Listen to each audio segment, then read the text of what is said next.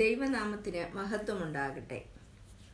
പ്രിയരെ വെളിപ്പാട് സാഹിത്യം പഠന പരമ്പരയിൽ ഇന്ന് വെളിപ്പാട് പുസ്തകം പതിനാലാം അധ്യായം ഒന്ന് മുതലുള്ള വാക്യങ്ങൾ. പന്ത്രണ്ട് പതിമൂന്ന് അധ്യായങ്ങൾ അന്ധകാരം നിറഞ്ഞ ഒരു കാലഘട്ടത്തെയാണ് മറനീക്കി കാണിക്കുന്നത്.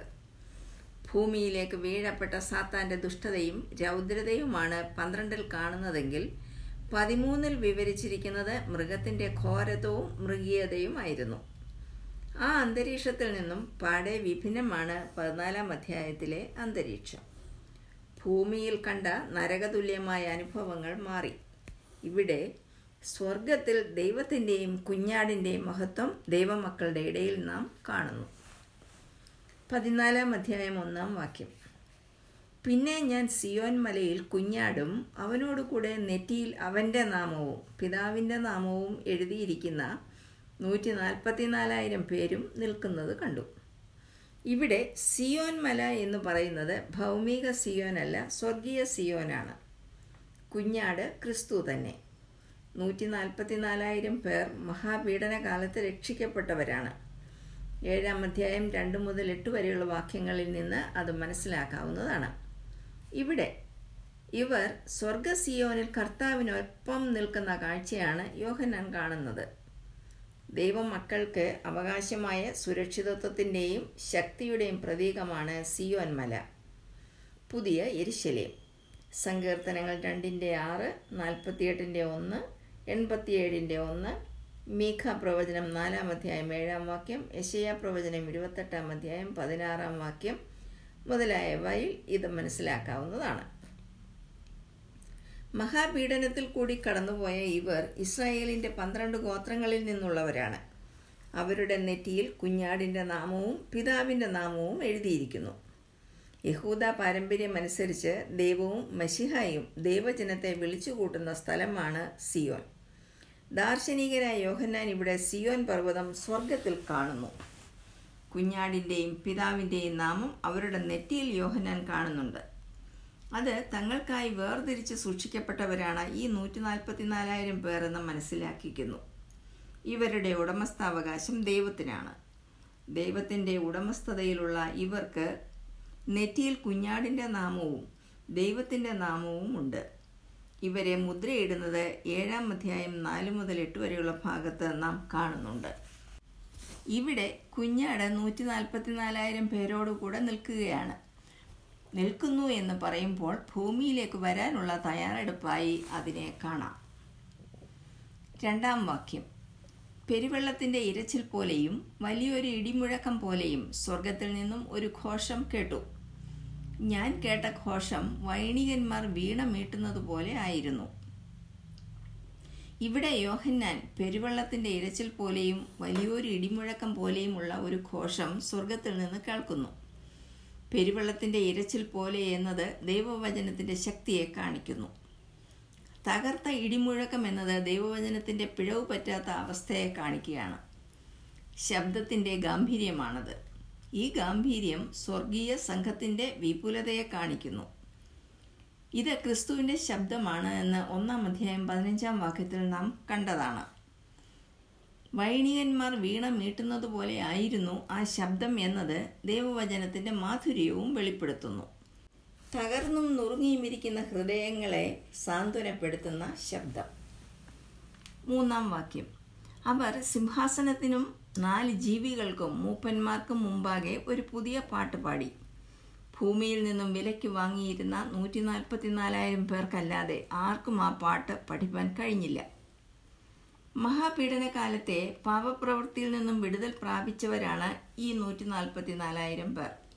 അവർ ഒരു പുതിയ പാട്ട് പാടുന്നു. അവർ പാടിയ പുതിയ പാട്ട് മോശയുടെയും കുഞ്ഞാടിന്റെയും പാട്ടാണെന്ന് പതിനഞ്ചാം അധ്യായം മൂന്നാം വാക്യത്തിൽ കാണാവുന്നതാണ്.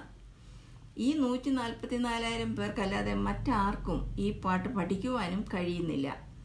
ഉച്ചത്തിലുള്ള സ്തുതിഗീതവും ഇമ്പകരമായ വീണാനാദവും യോഹന്നാൻ കേൾക്കുന്നു.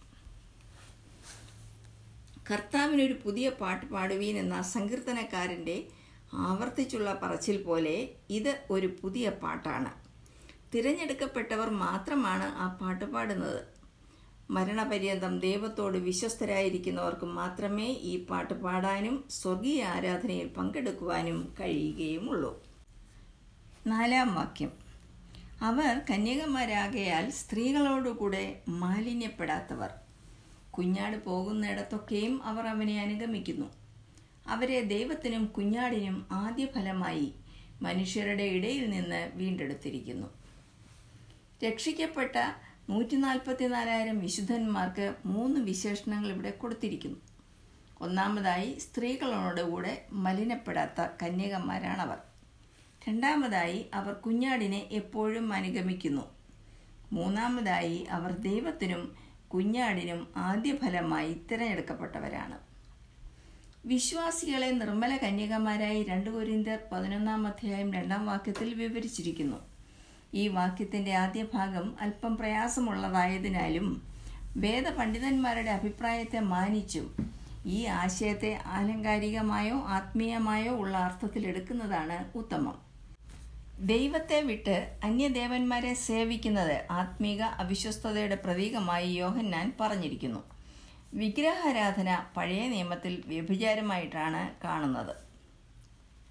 ഇസ്രായേലിനെ മഷിഹായുടെ മണവാട്ടിയായിട്ടാണ് പഴയ നിയമം പഠിപ്പിക്കുന്നത് ആത്മീക അവിശ്വസ്തതയെ പരസംഗം വ്യഭിചാരം മുതലായ വാക്കുകൾ കൊണ്ടാണ് പ്രവാചകന്മാർ വർണിച്ചിരിക്കുന്നതെന്ന് കാണാം.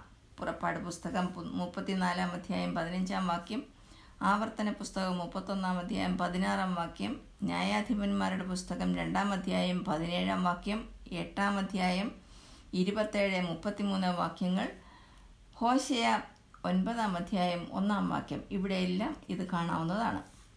പുരുഷന്മാരെയും സ്ത്രീകളെയും ഉൾപ്പെടുത്തിക്കൊണ്ടുള്ള വിശേഷണമായി കന്യകന്മാർ എന്ന വാക്കിനെ കരുതാവുന്നതാണ്.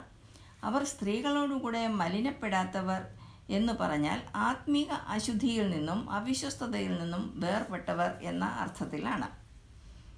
അവർ എപ്പോഴും കുഞ്ഞാടിനെ അനുഗമിക്കുന്നതായി പറഞ്ഞിരിക്കുന്നു. ഒരു യഥാർത്ഥ ക്രിസ്ത്യാനിയുടെ ജീവിതമാണ് ഇവിടെ വരച്ചു കാട്ടുന്നത്. എന്നെ അനുഗമിക്കുക എന്ന് പറഞ്ഞുകൊണ്ടാണല്ലോ കർത്താവ് തന്റെ ശിഷ്യന്മാരെ വിളിച്ചതും ചേർത്തതും. ശിഷ്യത്വത്തിന്റെ അർത്ഥവും അതുതന്നെ. അവർ ദൈവത്തിനും കുഞ്ഞാടിനും ആദ്യഫലമായി തിരഞ്ഞെടുക്കപ്പെട്ടവരാണ്. ആദ്യഫലം വിളവിന്റെ ഏറ്റവും മെച്ചമായിട്ടുള്ളതാണ്. ഈ നൂറ്റി നാൽപ്പത്തി നാലായിരം പേർ ആദ്യ ഫലമാണെന്ന് പറയുമ്പോൾ പുറകെ മറ്റനേകം യഹൂദന്മാർ രക്ഷ പ്രാപിച്ച് സ്വർഗത്തിൽ പ്രവേശിക്കും എന്നും അർത്ഥമാക്കാം.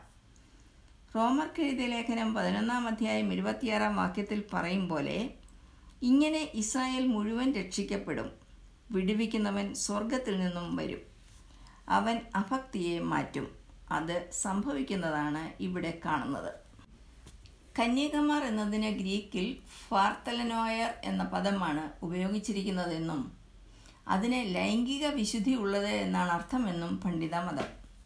അതുകൊണ്ട് ഇവിടെ പറയുന്നവർ വിവാഹം കഴിക്കാത്തവർ എന്ന അർത്ഥത്തിലല്ല തങ്ങളുടെ ജീവിത വിശുദ്ധി കാത്തുപാലിച്ച ഇസ്രായേലിയ വ്രതന്മാർ എന്ന അർത്ഥത്തിലുള്ളതാണ്. അഞ്ചാം വാക്യം. ഭോഷ്ക്ക് അവരുടെ വായിൽ ഉണ്ടായിരുന്നില്ല. അവർ കളങ്കമില്ലാത്തവർ തന്നെ. ഇസ്രായേലിലെ ശേഷിപ്പിനെ പറ്റി പറഞ്ഞിരിക്കുന്നത് അവർ ഭോഷ്ക്ക് പറയില്ല എന്നാണെന്ന് സഫന്യാവ് മൂന്നാം അധ്യായം പതിമൂന്നാം വാക്യത്തിൽ കാണുന്നുണ്ട്.